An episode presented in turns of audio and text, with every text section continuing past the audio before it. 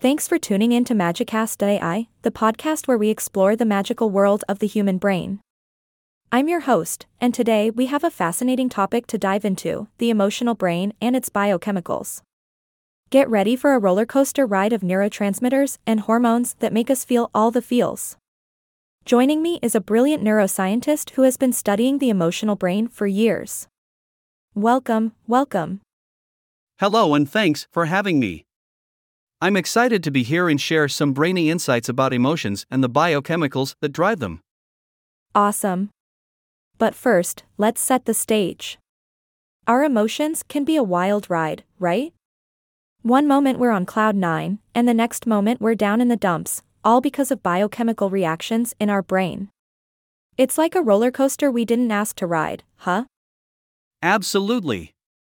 Emotions are complex experiences, and they have a biochemical basis that influences how we feel and react to the world around us. One key player in the emotional brain is serotonin, often referred to as the feel good neurotransmitter. It's like our brain's happy juice. Ah. Serotonin, the ultimate mood booster. I like to call it the brain's little cup of sunshine.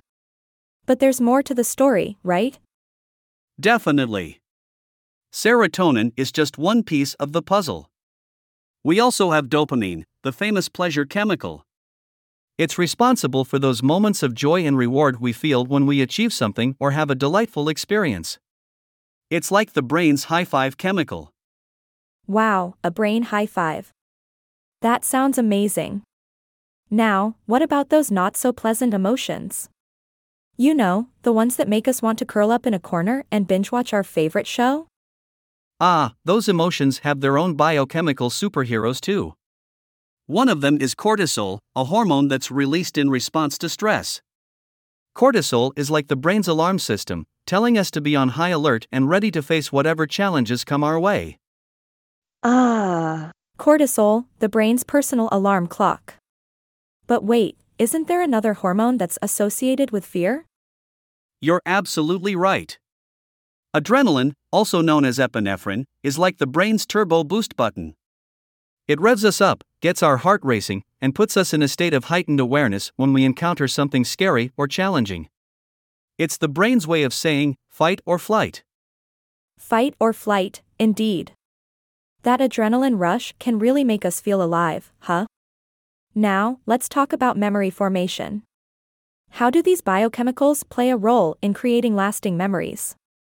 Memory formation is a complex process, and the emotional brain plays a significant role.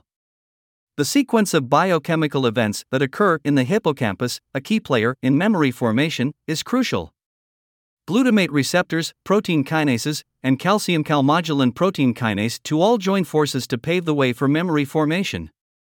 Wow, the hippocampus is like the conductor of the memory orchestra, orchestrating a beautiful symphony of biochemical events.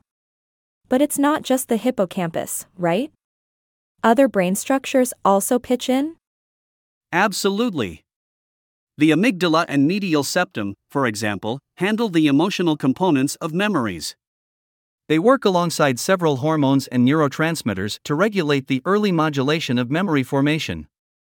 And let's not forget about the dopamine, noradrenergic, and serotoninergic pathways that come into play during the late modulation stage.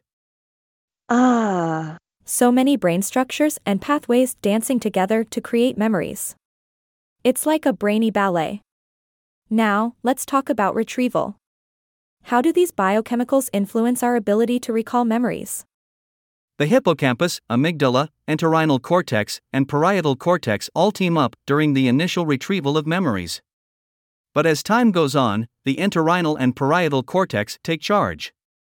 They become the memory superheroes, ensuring that we can recall those precious moments from the past. So, it's like a relay race of memory retrieval where different brain regions pass the baton to each other. Fascinating. And finally, do these biochemicals have any impact on long term memory storage? Absolutely. Activity dependent changes in cell connectivity allow the hippocampal chain of events to link memory formation with long term storage elsewhere in the brain. It's like a network of interconnected brain regions, ensuring that our memories stay with us for the long haul. Wow, what a mind boggling web of biochemicals and brain regions working hand in hand to shape our emotions and memories. It's truly magical how our brains operate. Thank you so much for shedding light on the incredible world of the emotional brain and its biochemicals. This has been an absolutely mind blowing episode of Magicast.ai. You're very welcome. It was a pleasure being here and unraveling some brainy secrets.